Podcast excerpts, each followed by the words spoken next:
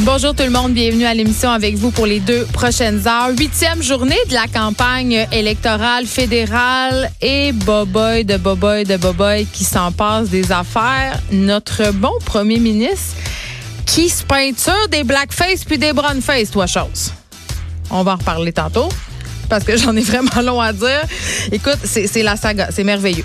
Euh, mais avant, euh, le réseau Québec Monde invite les gens intéressés à la politique, quoique si on se fait au scandale récent et toutes ces photos-là, je pense que de moins en moins de gens qui vont s'intéresser à la politique parce que c'est de plus en plus ridicule. Mais du moins, euh, il y a des personnes qui essaient d'intéresser les gens à la politique autrement en leur faisant vivre une expérience terrain que moi je trouve fort intéressante. En fait, le réseau Québec Monde qui invite des gens à aller vivre des moments marquants de sur le terrain en organisant des voyages, des séjours politique. Donc, on parle évidemment de tourisme politique. Euh, bon, c'est peut-être une bonne chose de raccrocher les gens en leur offrant des voyages où on peut avoir les deux pieds dedans parce qu'on le sait, euh, le taux de votation est quand même assez bas, même s'il augmente, mais on est encore loin de la coupe aux. Je vais parler de cette initiative avec François Roberge, président du réseau Québec Monde qui offre ce type de voyage politique. 65 jeunes seraient hospitalisés chaque jour au Canada à cause des drogues ou de l'alcool, selon un rapport de l'Institut canadien d'information sur la santé. C'est quand même inquiétant. C'est un bon nombre, 65 jeunes. On parle de, très jeunes, on parle d'adolescents, parfois même d'enfants euh, qui ont 11-12 ans. Qu'est-ce qu'on pourrait faire pour baisser ce nombre-là qui en inquiète plusieurs? Quelle approche on devrait adopter avec nos jeunes au niveau de la prévention?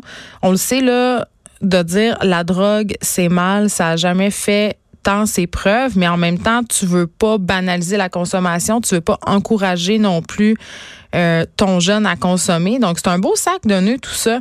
Un sac de nœuds que j'essaierai de démêler avec Jessica Turmel, coordonnatrice au GRIP et chargée de cours à l'Université de Montréal. Elle va être avec nous pour discuter de consommation chez les jeunes, mais surtout comment Comment leur en parler? Parce que je pense que c'est une préoccupation euh, qu'ont beaucoup de parents. Je vous parlais, ben, je vous parle souvent de ma fille qui est en secondaire 1. Et c'est drôle, euh, elle, m'est arrivée avec ça hier. Euh, bon, qui dit secondaire dit party. C'est le fameux commencement de ces soirées euh, d'ados euh, dont on se rappelle avec délectation. C'est une super belle période de la vie, sauf que moi, je me rappelle que ma mère capotait pas mal, mon père aussi, et là, je commence à les comprendre. Ma fille qui voulait faire un party dans un parc. Et là, évidemment, j'ai dit non parce que, euh, bon, qui dit parc dit je ne peux pas contrôler qui est là, je ne peux pas contrôler l'âge des gens qui vont se pointer là, ni les substances qui vont circuler. Mais là, ils ont déplacé le party dans une maison privée où il va y avoir des parents. Mais je me pose vraiment la question, puis je suis pas une fille qui euh, démonise la drogue. J'en ai déjà parlé souvent euh, ici. Euh, j'en ai consommé quand même quand, quand j'étais jeune, pas mal. Je pense pas que la répression, ça soit la bonne façon. En même temps, je veux pas encourager. mais comment est-ce qu'on autorise Parce que bon, dans ce rapport-là, on parle d'intoxication à l'alcool est-ce qu'on autorise des jeunes à consommer de l'alcool sous supervision avec des parents? À quel âge? Comment? Euh, puis depuis que le cannabis est légal aussi, c'est une autre affaire. On peut plus dire simplement euh, c'est illégal, c'est non. Même si l'âge de l'alcool puis l'âge du cannabis c'est 18 ans, on sait tous très bien que les jeunes vont être tentés de faire des essais avant leur majorité. Donc comment comme parents, comment comme adultes en contact avec des jeunes, on peut discuter de ça avec eux sans avoir l'air complètement dépassé ou sans avoir l'air justement de faire la promotion euh, de la consommation? Master Bugarici, là, il va être là aujourd'hui. Master Bugarici, c'est comme un gros matou. OK, il y a sept vies. Puis savez-vous qu'il a déjà été géo au Club Med? Oui, oui, oui, au Club Med à Cuba. Il a fait plein de places, mais aujourd'hui, il va nous parler euh, de son séjour à Cuba. Une véritable expérience sociologique. Et comme Master Bugarici ne peut pas s'empêcher d'être Master Bugarici, ben, il fait un lien avec sa virilité. Écoutez, il peut pas s'en empêcher. Moi, honnêtement, j'ai juste hâte qu'il me parle des petites madames vaguement saoules qui l'invitaient dans sa chambre pendant que leur mari jouait au golf. Juste vraiment hâte à cette anecdote. Une autre nouvelle qui est tombée ce matin, on a appris ça, ça fait pas longtemps, 17 personnes d'intérêt qui auraient été interrogées simultanément par la police euh, en lien aux fuites de données chez Desjardins. Qu'est-ce que ça veut dire pour cette enquête-là, qu'est-ce que ça veut dire pour les clients qui ont été affectés par ces fuites? Je vais en discuter avec notre expert en cybersécurité, Steve Waterhouse. Un sujet qu'on n'a pas eu le temps de faire hier. Tu sais, euh, la radio, c'est un médium live. Parfois, on a des entrevues qu'on désire garder plus longtemps. Mais euh, bon, je vous avais annoncé un sujet, un sujet hier, pardon, sur les fameuses guerres entre les plateformes de streaming. Euh, c'est aujourd'hui qu'on va en parler parce que je trouve ça important. C'est en train de changer la face de la télévision. Plusieurs services payants qui voient le jour, plusieurs grandes entreprises qui se lancent dans le streaming, notamment, je pense à Disney, je pense à Amazon, qui sont maintenant rendus des gros joueurs, qui rapatrient aussi chez eux des émissions qui ont eu des succès immenses Donc, ça donne lieu à une espèce de guerre. C'est une télé à la carte qu'on nous sert de plus en plus.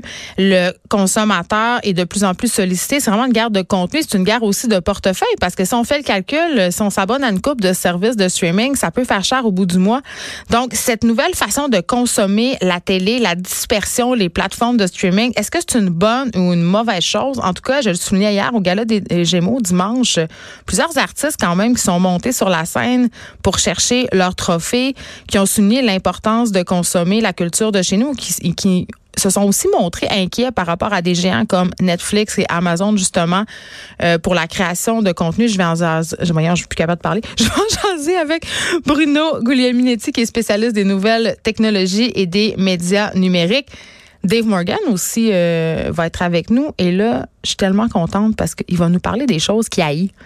Dave, il a tout le temps l'air Roger Bontemps. Il a l'air du gars qui aime tout. Sais, euh, tout le temps de bonne humeur et, ça clash avec moi qui aille tout. Donc là, il va nous, il va nous faire la liste des choses qui aille et moi aussi, j'ai plein d'affaires. Donc ça promet. En fin d'émission, on aura Caroline J. Murphy pour nous faire évidemment la revue des potins de la semaine. Toujours un, plaisir coupable hein, quand Caroline euh, J. Murphy se joint à nous. On donne pas dans la nouvelle euh, très importante, mais c'est très divertissant. Je reviens euh, bon à l'affaire Justin Trudeau. Là, tout le monde en parle, mais j'ai comme pas le choix d'en parler. C'est la discussion de machine à café aujourd'hui, c'est la discussion médiatique, c'est le sujet. Justin qui est pogné dans un autre scandale photographique. Et cette fois-ci, c'est vraiment pas mal pire que la photo pseudo-MeToo prise avec Bianca Andreescu. Euh, plusieurs élus québécois de toutes les formations politiques ont condamné par ailleurs euh, aujourd'hui les blackface et les brownface, parce qu'il n'y en a pas juste un, effectué par le premier ministre Justin Trudeau, alors qu'il n'était pas quand même en politique active. Ça fait quand même presque 20 ans que ces photos-là ont été prises. Ça a commencé euh, le scandale avec une photo où euh, Justin personnifiait le personnage bien connu d'Aladin. Hein? Donc, il s'était peinturé la face en brun. Sérieusement, malaise. Mais je souligne quand même au passage qu'on a souvent reproché au créateur d'Aladin. Dans la version Disney, on l'a tous en tête. Euh, et personne n'oublie la chanson euh, d'Aladin incarnée, euh, chantée par Joël Legendre, autre malaise. Donc, on a souvent reproché au créateur d'Aladin de l'avoir créé trop blanc. Et on sait, là, Aladdin vient du Moyen-Orient. Et là, je me dis, c'était une volonté de Trudeau de reconnecter Aladdin avec ses vraies origines? Bon, j'en doute, on le saura jamais. Euh, mais une chose est certaine, par contre, et c'est mon petit bémol, cette photo se passait dans une soirée privée. On n'était pas à TV ni au théâtre. C'est quand même une nuance importante. Euh, ça n'a pas la même portée symbolique. Bien que ça reste un gros non-non, je veux qu'on soit clair. C'est, se faire un blackface, se faire un brownface, euh, se déguiser en une ethnie, en guillemets, en une autre race, c'est non. Et là, bon, en pleine campagne électorale, on sait que tout le monde cherche des poids tout le monde. Et là, Justin Trudeau est la cible à battre déterrer des vieilles photos problématiques, euh, stratégie gagnante, stratégie souvent utilisée, surtout quand on peut voir notre bon premier ministre, ce grand citoyen du monde qui prône des valeurs d'ouverture et d'inclusion hein, et qui ne cesse de s'insurger contre le racisme avec un blackface. C'est this is gold. C'est vraiment ni plus ni moins. Là. Et à première vue, vraiment, euh, d'ailleurs, dans toutes les vues, c'est inacceptable, vraiment inacceptable. et ça peut vraiment être perçu comme du racisme. D'ailleurs, c'en est. Mais quand même, euh, au regard des politiques de Trudeau père et de Trudeau fils, ça m'étonnerait quand même énormément que Justin soit en fait un raciste caché. Je pense pas que Justin au fond de lui, fait partie du Ku Klux Klan ou est raciste. Peut-être qu'il y a du racisme internalisé comme bon nombre d'entre nous. Il a grandi dans une certaine culture. Et, il porte en lui sûrement cette culture colonialiste. Mais euh, c'est pas la même affaire que si c'était Andrew Scheer qui avait pris les photos. Je veux dire, euh, c'est pas du tout le même historique euh, que Justin Trudeau qui crie sur tous les toits à l'ouverture et au non-racisme. Ceci dit, est-ce que c'était une erreur? Oui. Et là, je veux qu'on parle de l'époque parce que c'est ça qui est soulevé depuis le début. Ça fait 20 ans. C'est vrai qu'à cette époque-là, du moins au Québec, le côté problématique du blackface et du brownface, c'était pas, euh, tu sais, tout le dossier de l'appropriation culturelle, ça faisait pas vraiment partie de la discussion sociale.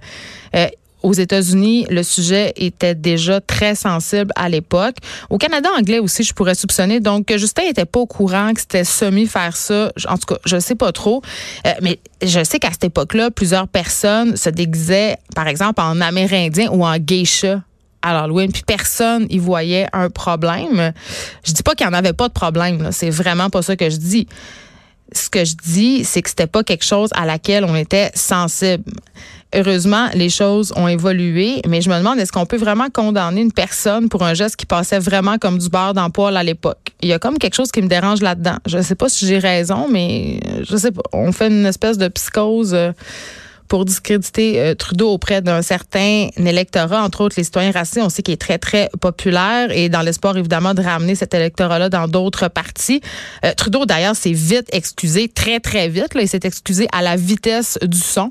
Et c'est sans doute pour cette raison-là, l'électorat, parce que euh, même si ça fait longtemps, mais il savait que, que ça allait faire une espèce de shitstorm et que possiblement il allait s'aliéner beaucoup d'électeurs. Pour ma part, c'est clair qu'il euh, s'agit d'une erreur de jugement majeure. Euh, d'une autre époque, oui, mais quand même. Est-ce que Justin Trudeau mérite d'être loué au pilori pour cette raison? Un peu. Je pense que ça fait, ça lui fait du bien de se le faire remettre sur le nez. Par contre, est-ce que ça invalide sa capacité à être premier ministre un jour? Je pense pas. Il a reconnu, euh, à redevenir premier ministre, pardon, mais tu sais, je veux dire, il a reconnu son erreur, il s'est excusé. Mais bon, on va se le dire, malgré tout ça, Justin a quand même vraiment, vraiment merdé parce que là, apparemment que d'autres images puis il y a d'autres vidéos aussi qui vont sortir. Donc, on n'a pas fini d'en entendre parler. J'espère juste vraiment beaucoup que ce scandale-là aura servi en quelque part à faire réaliser au monde que se peinturer un blackface ou whatever, personnifier des races dans des déguisements, c'est mal. On fait pas ça. On fait pas ça. Mais bon, j'ai hâte qu'on recommence à parler des vrais enjeux de la campagne, qu'on oublie les photos malaisantes euh, de notre bon premier ministre au temps où il était un petit gosse de riche jackass et qui étudiait à Brébeuf.